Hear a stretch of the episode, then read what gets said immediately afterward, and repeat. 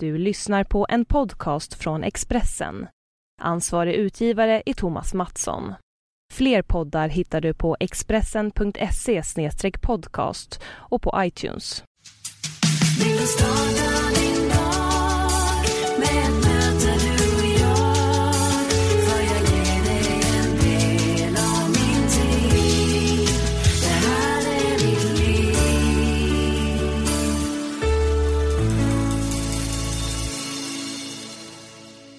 Hej och välkommen till Livshjulet och avsnitt 125. Jag heter Anna Hegerstrand, jag är journalist och jag träffar varje vecka en ny gäst för att prata om livet. Och det gör vi utifrån livshjulet och de olika delarna som ingår. Förra veckan gästades jag av Alex Schulman och den här veckan har jag nöjet att få bjuda dig på ett samtal med hans kollega Sigge Eklund. Tillsammans har de skrivit sin första gemensamma bok Tid, livet är inte kronologiskt, som precis har släppt. Och innan vi släpper på Sigge så vill jag bara eh, få in att podcasten den görs i samarbete med Expressen där jag också bloggar på expressen.se Anna Hegerstrand. Och vill du följa mig på Instagram heter jag att Hegerstrand där. Lyssnar det gör du enklast via iTunes, i Acast-appen eller på expressen.se podcast. Nu Sigge Eklunds livshjul, varsågoda. Det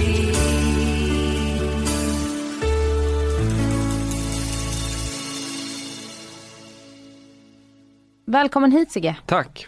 Jag har väntat på den här stunden och det Aha. sa jag till, till Alex också när han var här. Ja, Eftersom att jag har lyssnat på er så otroligt mycket ja vad kul. så känns det som jag känner er lite. Ja, det kanske du gör också. Ja, är, ni, är, är det ni i- i podden helt och hållet? Ja, men jag tycker nog det. Alltså, jag hör ju det ofta att folk säger det känns som jag känner dig. Det måste man ändå säga att det är väl lite så, så annorlunda är man ju inte med sina vänner eller så jämfört med podden. Tvärtom kanske, alltså att man, man faktiskt tar sig tid att vara närvarande i podcasten på ett sätt som man kanske inte hinner göra. Vissa vänner, ibland är det ju liksom, jag kan känna att det är nästan fräckt ibland. Du vet alltså, jag kanske inte hinner prata med min fru på flera dagar för att man har mycket barn och man jobbar sent och allt möjligt. Och sen så, så sitter man där och är så väldigt innerlig mot främlingar i podden. Så att jo men det tycker jag nog. Jag är Men- väl ungefär samma person. Men tänker ni på att det är många som lyssnar eller? Nej men man försöker ju glömma bort det. Alltså målet är ju att inte tänka på det i stunden. Men vi har ju också gått över gränsen många gånger men sen klippt bort det. Alltså att man blir för privat. Men det är bättre att göra så alltså. Det är ju fördelen med att spela in, att inte köra live. I att man kan vara gränslös. Och sen klippa bort det. Än att försöka sitta hela tiden och tänka efter. Så man inte säger något dumt. Men det känns ändå som att du väger dina ord ganska bra till skillnad från Alex när du pratar. Det är väl en ganska bra kombination så. Alltså han är ju, jag tror vi liksom, vi är väl avundsjuka på varandra lite grann. I den bemärkelsen att jag tycker att han är, eller i alla fall i början, nu är vi ju äldre. Nu har man ju liksom blivit vän med sig själv. Men jag tror i början så var jag, tyckte han var, han var liksom modig, orädd. Jag tyckte det var helt sjukt vissa grejer han gjorde. När han skrev, eh, han lämnade in en, en krönika till Metro som redan hade publicerats en gång. Bara för att se vad som hände. Kommer du ihåg? Alltså han var krönikör, nej han, han var krönikör i Aftonbladet. Mm, Han tog en, en, en krönika från Metro som Filip Hammar hade skrivit. Och publicerade den som sin egen. Alltså idag låter det som en bagatell. Det finns ju andra som att- har gjort det som har åkt fast ja, just på det, den. men han gjorde det som mer som ett experiment. Så. Det tyckte jag var spännande. Och även hans blogg tycker jag var liksom Jag fattade inte hur han vågade skriva så om folk som han skulle stöta på nästa dag. Alltså om kollegor på Aftonbladet och sådär. Så han, han har ju haft någon slags dödsdrift nästan. Att han liksom tycker om att leka med elden. Medan jag har varit mer eftertänksam. Och det tror jag att han har fascinerats av i mig när vi träffades. Att vi liksom har sneglat på varandra. Det har varit en bra kombination tror jag. Han sa till mig när jag träffade honom att första tiden med podden så kändes det som att han var med i, i rampljuset bara för att du var där. Att det var du som var stjärnan, liksom att, att han var där på lånad tid. Mhm, för att det var väl tvärtom så att folk visste inte vem jag var. Så de lyssnade ju för att det var han som var med. Ja precis, han var ju det starka namnet då. Ja, Och men hur kände du när du började jobba med honom? Var det strategiskt av dig? nej, eller alltså vi visste ju inte att någon skulle vilja lyssna på det. Vi trodde väl att vi skulle göra tio avsnitt kanske.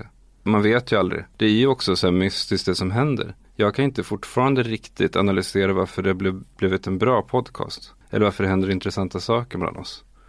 Det är ju som i kärlek. Det är liksom, Man kan ju försöka så här, bena ut vad det är. Men det är väl väldigt svårt tror jag. Det är ju ganska mystiskt, det som folk framkallar i varandra. Tror du på den här duon med Alex att ni kommer vara ett radarpar som Filip och Fredrik? Ja men det är fortfarande så att vi är mysterier för varandra lite grann. Alltså att vi fortfarande, jag förstår mig inte på honom riktigt. Och han förstår sig inte på mig tror jag. Och att det finns en irritation där och det finns eh, också en, eh, en beundran såklart. Precis som med Filip och Fredrik också. Det är väl det som, det vet man ju inte. Någon dag kanske den inte finns kvar. Att man liksom, man förstår vad han ska säga. Det är samma sak för lyssnarna egentligen. Hela deras, ja, eller det, så tänker jag i alla fall. Man lyssnar ju så länge man blir överraskad. Den dagen som det blir förutsägbart så blir det inte längre spännande. Vilket är en väldigt stor utmaning efter 170 avsnitt såklart. Upplever du ofta att du har papparollen i er relation? Ja, nej. Nej, för det hade ju varit tråkigt om det alltid hade varit sam, om vi hade liksom, om rollen hade varit satta. Han är ju också mer erfaren än jag. Vi håller på med underhållning mycket. Och där kan ju han mycket mer än jag. har hållit på mycket längre. Alltså kan mycket mer om media och så. Alltså så att han är ju mer kunnig än jag på vissa plan. Även om jag kanske då är mer psykologiskt stabil ibland. Är du psykologiskt stabil enligt dig själv? Ja, det tror jag. Alltså i bemärkelsen att jag inte har några stora upp och nedgångar. Alltså jag har ungefär, mår ungefär likadant året om. Men det blir inte så eh, mycket nyanser i det. nej, nej. Men vad fan ska man, man har ju ingenting att jämföra med, man har ju bara sig själv. Ja, det är inte så att jag avundas eller folk omkring mig som har, som kastas till höger och vänster av sitt känsloliv. Sen är det väl så, det har, har väl att göra med tre barn också. Dagarna är ju väldigt fokuserade på att få dem att må bra. Man själv försvinner lite i det. Hur ska, det finns liksom inget utrymme för toppar eller dalar. Sen är man ju också luttrad idag. Det, det är i och för sig sorgligt på något sätt. Att man kan inte riktigt bli glad för något i yrkeslivet. Det är liksom, man har förstått vid det här laget att ingenting kommer förlösa en på det sättet. Man kommer aldrig komma i mål så. Om man skulle få en glad nyhet. Att jag, jag och Alex ska få göra ett tv-program eller så vidare. Då, för tio år sedan så hade man ju liksom gått ut och firat det på krogen eller så. Idag tänker man ju direkt så här, det tv-programmet kanske inte kommer bli särskilt bra. Det tv-programmet kanske kommer bli dåligt eller det kanske aldrig kommer bli av. Därför att den här producenten kanske hinner sluta innan det ska sättas igång. Eller de, hittar in, ingen finansiering. Eller, du förstår. Allting är liksom mer nyanserat idag. Det är också en av anledningarna till att det aldrig kan finnas någon liksom riktig extas på det sättet. Det pratar jag mycket med mina vänner om att ju äldre man blir desto större saker behövs det för att man ska känna sig euforisk och glad och, och sådär. Att det är lite sorgligt. Ja, eller, eller så ser man det på ett, från en annan vinkel. Att, att man blir nöjd för, för mindre saker. Alltså att man blir glad för det lilla. Alltså i, när man väl har kommit till den punkten med det. Där man förstår att man inte kommer komma i mål. Så släpper ju ganska mycket grejer. Varje dag när jag sänks ner i badet. Med, med, liksom, på kvällen. Så tänker jag att det här är helt sjukt. Att det här är lagligt. Att det här som är så skönt. Att det finns. Eller när man liksom häller upp kaffe och tar en snus på morgonen. Att det är, att det är magiskt. Eller gå på bio mitt på dagen och sånt. Liksom, sen så om man jobbar med, med att skriva eller jobba med underhållning. Då kommer man ju vara väldigt uppmärksam på alla nyanser. Så att om jag mår liksom 5% sämre en vecka. Då är ju det stoff för att göra material av. Och då kanske det låter som att jag mår dåligt. Du fattar? Mm. Så du använder dig av dina små, Små skiftningar. Ja. Men alltså jag är också precis i en punkt då man har slutat att liksom ogilla sig själv. Ganska nyligen så kände jag att jag ville vara en annan person. Alltså för fem, tio år sedan. Alltså att jag verkligen kände mig liksom är jag känslokall eller är jag, är jag liksom färglös personlighet och sånt. Nu har man liksom, jag har accepterat vem jag är lite grann. Så att jag känner inte, eller jag tänker nu tänker jag att det finns fördelar och nackdelar med båda typerna av personligheter. Och att jag därför inte hatar mig själv längre. Det är i alla fall vad jag te- försöker intala mig. Kände du dig utanför innan? Ja, verkligen. Jag tror hela mitt liv, alltså fram till ganska nyligen. Känt panikkänsla i kroppen att jag är utanför. Ja. Att folk inte förstår dig? Nej, men folk är typ, mer att jag inte hittat någon väg in. Det är delvis såklart podcasten, att där är ju, där, det har ju varit en, ett, en, ett format där jag kan uttrycka mig. Det har ju liksom, jag har inte riktigt hittat någon, något sätt att uttrycka mig på. romanerna har inte riktigt varit min grej, även om jag har försökt att skriva romaner. Liksom, jag har försökt på så många sätt. Jag kan fortfarande få sådana liksom, eh, stora utanförskänslor. Så när jag var på Dramaten i lördag som jag kände bara att jag vill också vara med i teatervärlden. Jag vill också ha en pjäs på Dramaten. Alltså då kan det komma en sån otrolig rush. Eller, eller du vet, man går på Guldbaggegalan. Jag vill också göra film. Men alltså, det kommer man ju aldrig komma ifrån. Men jag in, det är ingenting som jag går omkring och mår dåligt över som tidigare. Men har du några personer i din närhet som du känner att du connectar med liksom på ett intellektuellt plan? För du Ja. är ju otroligt intellektuell. Eh, och jag tror att ganska många har svårt att hänga med när du drar igång. Inte, jag vet inte hur intellektuell. Alltså jag, de som jag umgåtts med i, liksom, eller om jag träffat folk i, i eh, bokbranschen och så. Alltså andra författare, de, de upplever nog mig som mindre intellektuell. Alltså eftersom jag är mest intresserad av populärkultur egentligen. Mer, än- alltså du vet, film och tv. Jo men du har otroligt avancerade teser och analyser av livet. Det måste du hålla med om. Jag vet inte, alltså det, det är ju också en podcast. Jag förväntas ju ha det där. Jo men om Jag det inte finns i dig frukost. så kan du ju inte Nej, men jag, uttrycka sitter, det. jag sitter inte vid frukostbordet och har så här teser om Kalles Kaviars, liksom hur gu- gubben har förändrats genom åren. Eh, men, men jag har, jo men jag har massa bra vänner. Det här är ju också, jag tycker podcasten, eller mina teser i podcasten, det är ju en förlängning av min vänskapskrets sätt att prata. Så som vi har haft teser sedan 80-talet liksom. Vad har podcasten innebor, inneburit för dig rent karriärsmässigt? Den har ju inneburit väldigt mycket såklart, alltså att folk överhuvudtaget bryr sig. Men framförallt liksom psykologiskt tror jag. Att jag har en, en anledning, att, eller ett, ett tydligt mål att skriva till. För det är ju en, en både jag och Alex funderar innan sändningen. Det blir ju som krönikor eller essäer som vi skriver till. Det passar mig väldigt bra. Så att um, tidigare har ju jag skrivit böcker som har tagit liksom tre år att skriva. Och kanske lästs av uh, tusen pers. Det har ju varit liksom lite frustrerande såklart.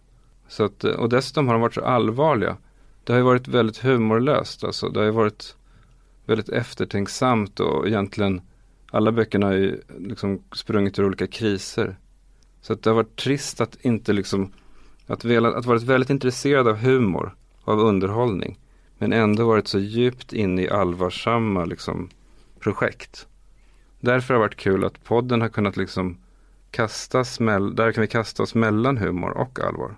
Men sen, alltså, sen är det ju, ja, sen är det ju också stressande och pressande att, att behöva göra podden varje vecka.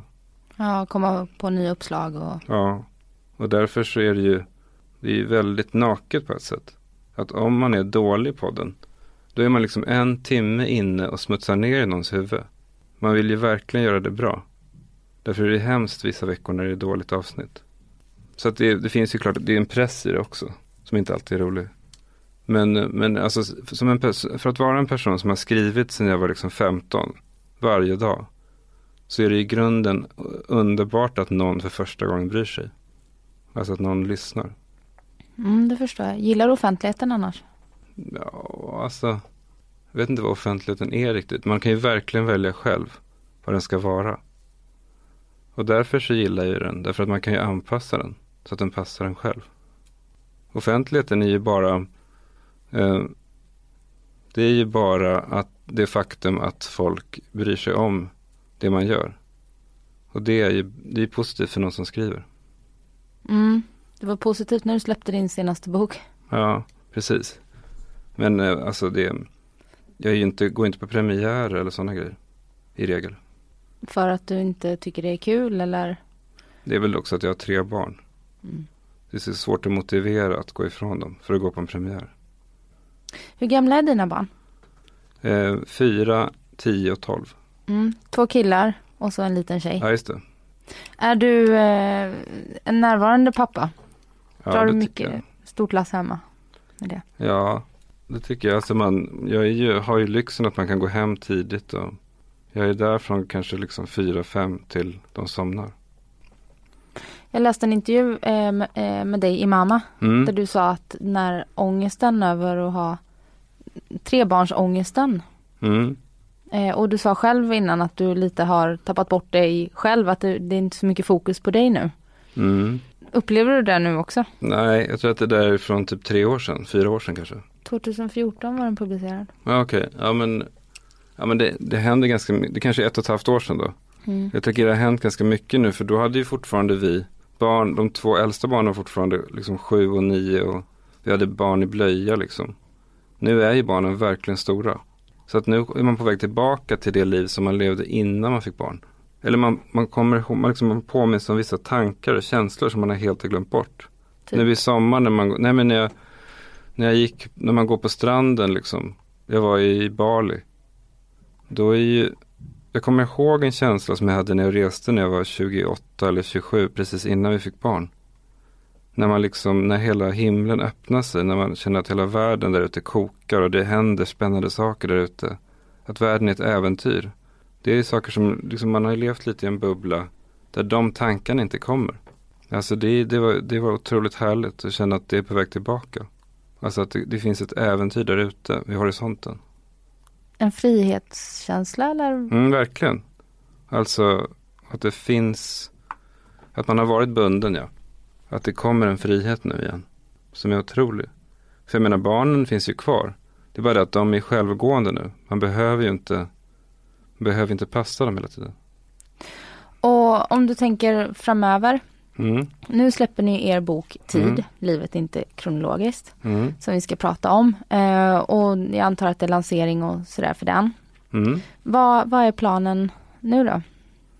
Alltså jag tänker att podcasten är alltid under utveckling. För det låter så trist om man säger att vi ska pod- fortsätta podcasta. Eh, sluta inte med det. Nej, men det, men det, det har ju potential att bli vad som helst egentligen. Det är ju bara en timmes ljud. Så att jag försöker tänka att det betyder att det kan bli vad som helst så att säga. Förstår du vad jag menar? Det är ju inte, det låter så liksom, så kanske låter lite mekaniskt. Men det, är- det är i sig en ganska stor uppgift att fortsätta göra en timme radio i veckan liksom. Så att jag, det, det räcker egentligen och blir över i sig. Men sen har vi lite andra grejer på gång, jag och Alex. Vi lär ju göra en till föreställning till exempel. Det känns ju som att vi har lärt oss mycket på de här första två. Alltså första var ju Älska mig. Då Alex stod själv på scenen som jag regisserade och som vi skrev tillsammans. Och sen Meningen med livet och jag var på scen också. De känns ju som uppvärmning liksom. Det måste ju, vi måste ha lärt oss mycket av dem tänker jag. Som man inte vill slarva bort. Det skulle vara intressant att göra en nu som där man kan använda det man har lärt sig. För det känns ju som att både älskar mig och meningen på livet. Varje dag så var det så mycket som man förstod av själva grunderna i scenframställning. Alltså eftersom vi inte hade någon erfarenhet. Så att nu när man kan det, då skulle det vara intressant att liksom börja med bara jobba med innehållet. Slippa ägna massa tid åt att förstå grunderna, hur man når ut till rummet och hur man dramaturgiserar en föreställning och så. Också kanske göra den mera eh, liksom komplex. Meningen med livet var ju en trevlig kväll. Det var ju en rolig show.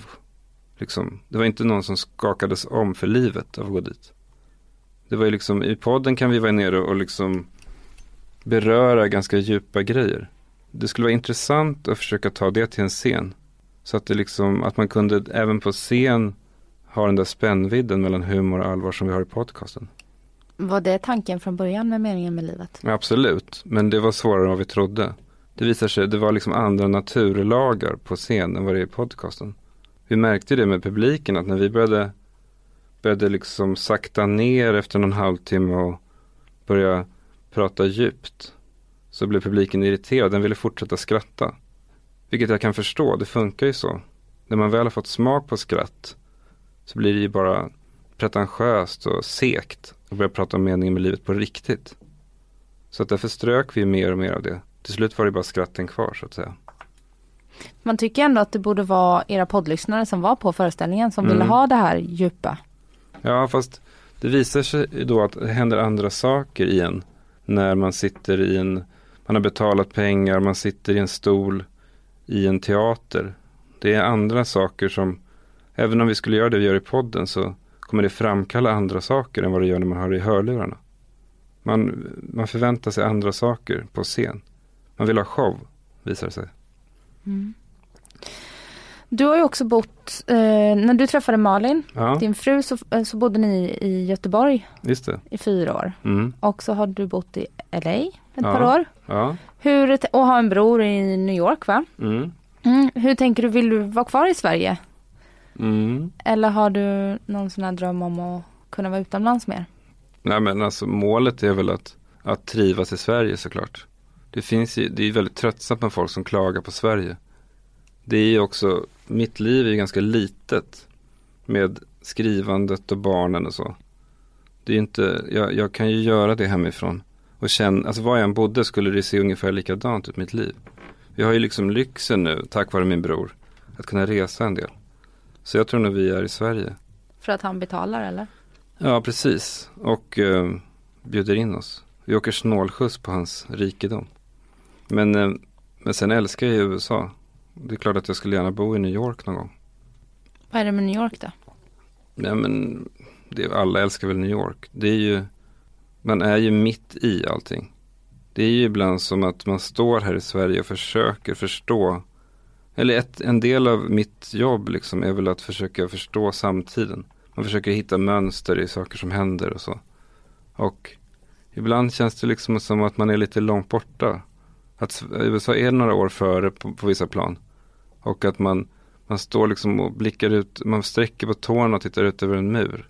Och tittar på det som händer där borta. Mycket av det som jag jobbar med, det är ju, har ju redan hänt i USA. Alltså ta bara podcastutvecklingen eller tidigare då bloggutvecklingen. Eller tv-utvecklingen och film och allting följer ju ofta det som redan har hänt i USA. Så att det, det är klart att det hade varit spännande. Att, så var det ju när vi bodde i Los Angeles. Det var, jag kunde ju sitta upp hela nätterna bara och kolla på alla möjliga kanaler. Och känna att jag stod liksom mitt i samtiden. På ett spännande sätt. Men sen är det så, så klart att det är ju saker som man också blir blind för när man bor där. Eftersom bruset är ännu högre där än här. På ett sätt är Sverige en ganska bra utblickspunkt över världen. När du och Malin träffades Mm. så sa du att tidigare så hade du gått i terapi för att du kände att du eh, var orolig för att du inte kunde knyta an till någon. Mm. Eh, vad var det som gjorde att du kunde knyta an till henne tror du? Men jag tror att det var tur också. Att vi träffades. Jag tror att i efterhand så tror jag att jag helt enkelt inte hade träffat rätt person. Förrän jag träffade henne. Alltså det inte var så mycket mitt fel. Det var ju, för när jag träffade henne kändes ju allting väldigt naturligt. Det är ju samma sak med vänskaper ju. Plötsligt så känner man ju att någon är väldigt lätt att prata med. Det är ju, det är ju liksom som kemi. Jag tror att jag hade, vi hade blivit ihop även om vi hade träffats fyra år innan eller fyra år efter.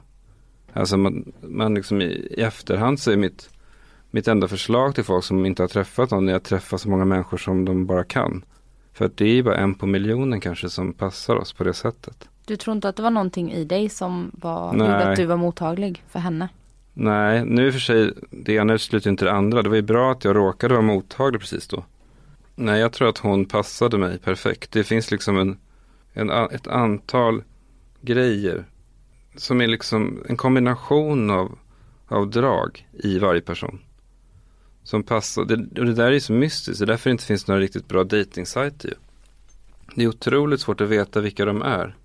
Ändå vet vi ju exakt när det händer. Men det är väldigt svårt att räkna ut hur det händer. Um, men sen var det ju också, det är en efterkonstruktion lite grann, för jag har ju knutit an till folk innan. Jag har ju varit väldigt nära mina vänner och så. Så att, problemet var att jag inte riktigt kunde bli kär. Men jag tror idag alltså att det var att jag helt enkelt inte hade träffat, jag var ju bara 27 också. Jag hade inte hunnit träffa någon helt enkelt som var rätt för mig. Därför så blir, men sen är det klart, man ska ju vara försiktig när man pratar liksom, man utgår från sin egen erfarenhet när man pratar om kärlek. Men det är klart att jag ibland tänker att, att jag tror verkligen på kärlek på första ögonkast, vid första ögonkastet.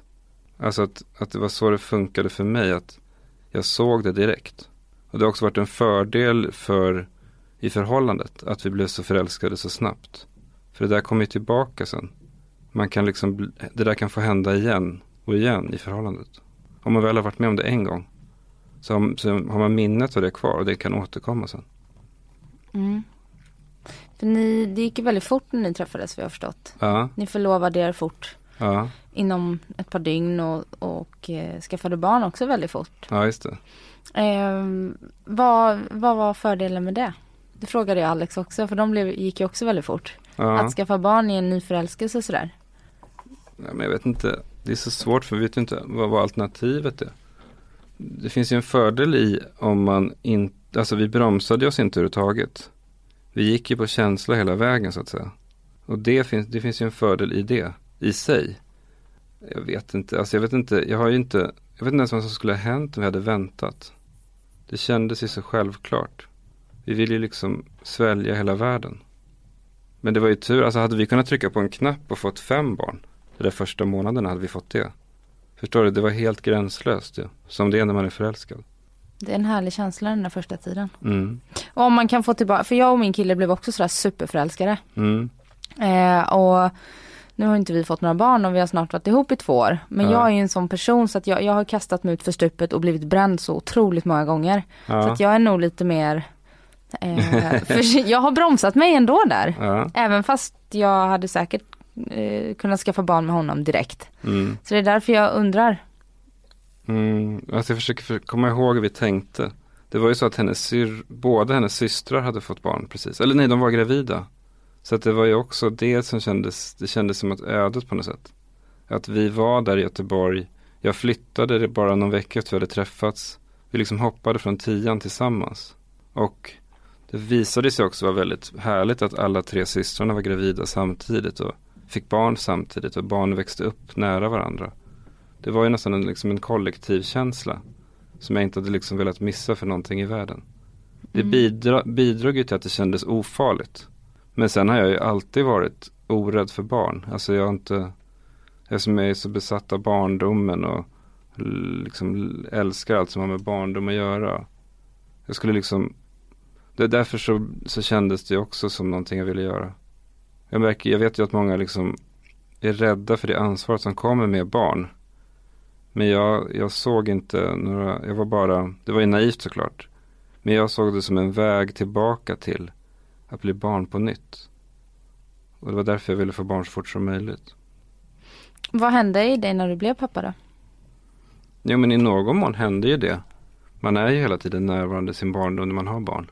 För barnet, man ser ju, man påminner sig om så otroligt mycket grejer. Redan liksom när barnet är ett år och sitter och gräver i, i sandlådan. Så minns man ju hur man, hur det kändes när man tog ett spadtag och hur man skapade den här lilla, lilla huset med spaden. Packade sanden, den här våta bruna sanden. Man sitter där och tittar på barnet som gräver i sandlådan och minns då. Det är ju otroligt. Varför är du så besatt av din egen barndom, tror du? Ja, alltså, delvis för att den, dels för att den var nog väldigt härlig tror jag. Alltså jag hade tur att upp, liksom växa upp i, det var väldigt fint i Akalla tycker jag. Vi var nära den här skogen och naturen där ute. Och det var liksom en lagom storlek på en förort där man kunde gå ut och cykla och det kunde bli vårt universum Akalla. Sen så är jag ju, eftersom jag är väldigt mycket för mig själv och håller på med mina grejer så gillade jag ju friheten i att sitta och rita. Och man hade liksom inga krav på sig. Man kunde bara sitta i sitt pojkrum och hålla på med sina projekt och greja liksom. Det var ju underbart. Men sen tror jag både jag och Alex delade det att barndomen tog slut under dramatiska former väldigt snabbt. Och på ett obehagligt sätt. Och det blev väldigt mycket före och efter. Medan andra människor, kanske särskilt de som har en bra relation till sina föräldrar, de kan, de kan leva kvar, de har en närkontakt med sin barndom. Den behöver inte kännas som någonting som har gått förlorat. De kanske åker hem till sina föräldrar, de kanske, föräldrarna kanske fortfarande är gifta. De kanske till och med har sitt pojk eller flickrum kvar. Det finns saker kvar från barndomen som gör att det där känns inte som ett förlorat land. För både mig och Alex så är det som att när vi pratar om barndomen så är det, som att, så är det som att vi pratar om en, någon ö, någon bortglömd ö långt ute i Stilla havet som, som Lost-ön. Som man har tappat bort på kartorna som man vill försöka hitta sig tillbaka till. Vad var det som hände som gjorde att den togs ifrån dig så snabbt? Ja, alltså det var ju att mina föräldrar skilde sig och vi flyttade från Akalla. Min farmor och farfar dog, allting hände ganska snabbt. Och från att ha varit någon slags kärnfamilj, vad det nu är för någonting, så var vi plötsligt utspridda för vinden kändes det som allihop. Det kändes en, ensamt helt enkelt. Och så, sen så var det typ åtta år eller tio år tills jag träffade Malin och då kom det allt den där värmen tillbaka. Alltså de tio åren var verkligen inte kul tycker jag. Mellan då 15 och 25. Eller vad blir det, 15 och 27. Alltså inte en enda dag var särskilt kul. Mm. För att du kände dig ensam då? Ja, jag, jag saknade ett hem. Jag kände inte att det var hemtrevligt i min tvåa. Jag ville, jag ville tillbaka till den känslan som var i barndomen. Ja. Och trygghet. Och idag så bor ni, ni bor inne i Stockholm. Mm. Mm. Vill du tillbaka ut till någon förort? Med natur och kanske bo i ett hus? Nej, jag vet inte. Det behövs inte. Alltså, jag, jag skulle kunna tänka mig det, kanske. Min fru vill inte bo i hus. Eh, Hon vill bo i innerstan. Har du, jag vet många, många eh, skilsmässobarn som har liksom flyttat från sina föräldrar så där varannan vecka eller så har, tycker det är jobbigt att, att flytta och Mm. riva upp liksom. Hur är det för dig? Har du flyttat mycket eller? Nej, jag har flyttat otroligt lite i mitt liv och jag gillar inte det, nej. Jag tycker om att bygga, liksom jobba med att göra fint hemma då när man flyttar och så ordna in bok, böckerna i bokhyllan och fixa i ljudanläggningen och så. Jag hatar att flytta. Min fru har växt upp och flyttat väldigt mycket. Så att hon är ju, det ligger i hennes, finns i hennes blod på något sätt att hon vill vidare. Det är ett problem lite grann. Alltså att hon har varit rastlös på det sättet. Medan jag har, alltså om jag hade fått bestämma hade vi kanske varit kvar i Göteborg fortfarande. Hur länge har ni bott där ni bor nu då? Eh, Vi bodde ju eh, uppe vid Körsbärsvägen typ eh, i sju år. Och nu för ett år sedan flyttade vi till Odenplan. Odenplan känns ju, den känns ganska, det känns som en levande plats nu. Jag är väldigt, jag är otroligt glad över att vara vid Odenplan.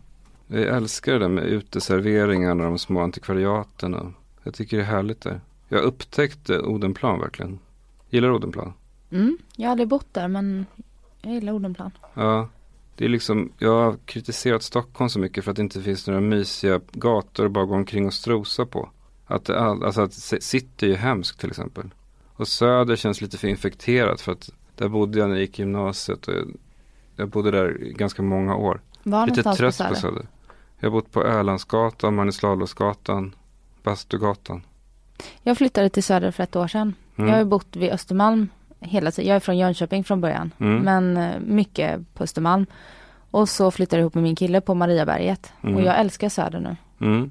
Jag har inte hunnit tröttna på det kanske. Nej, men, men jag det- tycker det är det, är bästa jättefint. stället att bo på. Ja.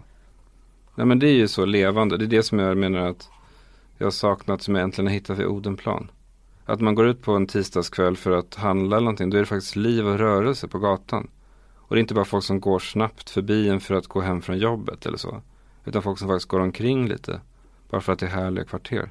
Det är ju, så är det på Söder såklart. Runt Nytorget eller på massa ställen där. Mm. Men det, är, men det är inte så många andra ställen i Stockholm där det är så tyvärr. Nej. Överhuvudtaget tycker jag, nu ska jag inte gnälla på Sverige för jag vet att du hatar det. Men, men När jag man tycker, gnäller, ja. Ja, nej men jag, kan, jag gillar USA väldigt mycket och har varit mycket i USA. Mm. Och det kan jag sakna just den här eh, jag, ja, jag kan tycka att det är väldigt kallt när man kommer tillbaka hit.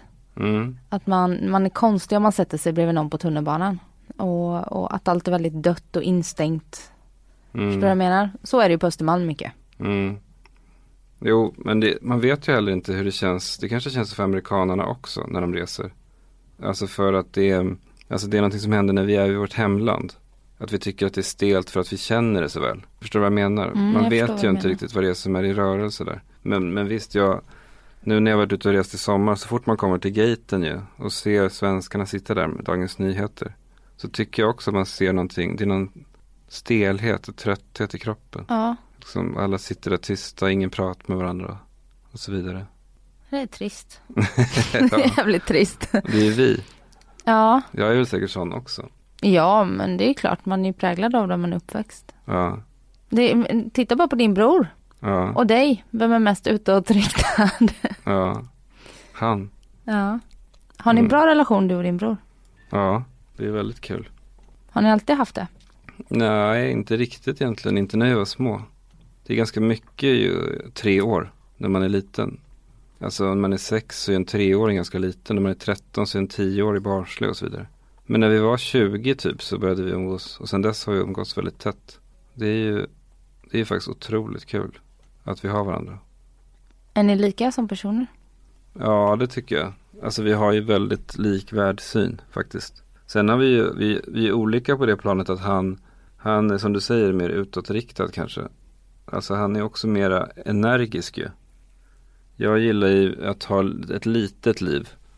Jag skulle liksom kunna tänka mig att stanna i mitt vardagsrum i ett år.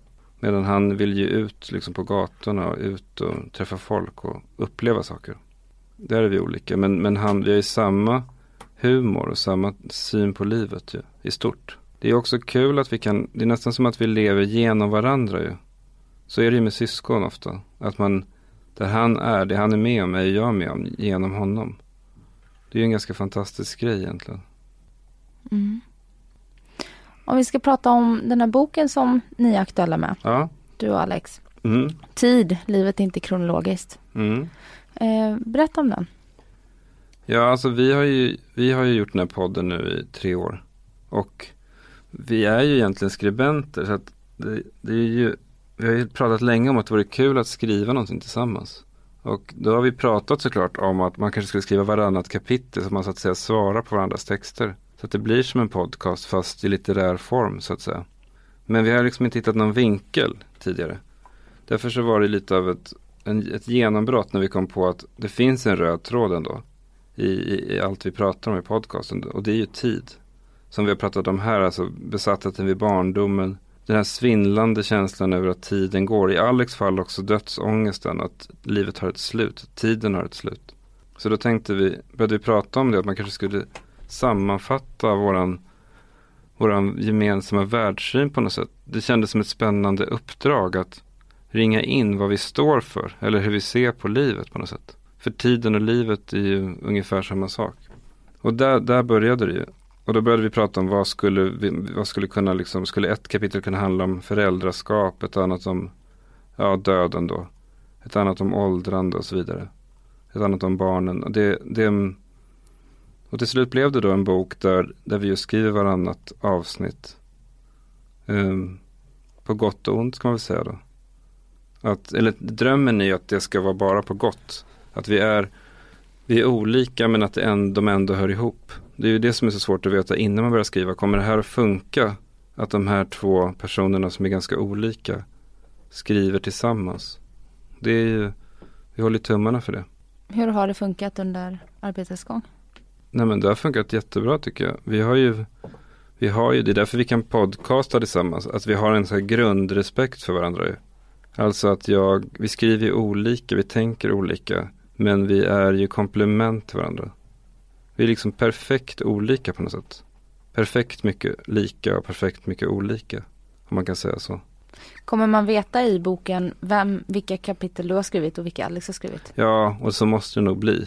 Jag tycker det skulle nog vara frustrerande annars. Sen märker man, har man lyssnat lite på podcasten så märker man det ju ganska snabbt. Men, Ja. men jag tror, jag, jag tror att eh, Alex är ju mera, jag tror att han av naturen mer, mer nöjd med det han skriver. Jag är liksom av naturen alltid missnöjd med det jag skriver. Men Alex säger att det är en fantastisk bok. Fem plus. Vi får lita på honom då. Ja, hoppas han har rätt. Jag trodde att det var så att han var mer missnöjd. För att han, har, han är mer ängslig om sig kring sig och att du är lite mer stabil och kan lita på det du gör och att det är bra. Det duger. Nej, inte när vi skriver. Jag är liksom, jag är otroligt frustrerad över att, över att alltid blir lite mindre bra än vad jag hade velat. Det är därför jag fortsätter att skriva tror jag. Att man nästa gång kanske man får till det. Det är ju, jag hatar alltså. Jag vet inte varför. Det skulle vara, jag har skrivit en sak i mitt liv tror jag som jag kände att blev väldigt bra. Det är ju, och det var en fantastisk känsla. Det måste vara otroligt kul att vara Björn Ranelid. Eller någon sån där som verkligen känner att den skriver bra böcker.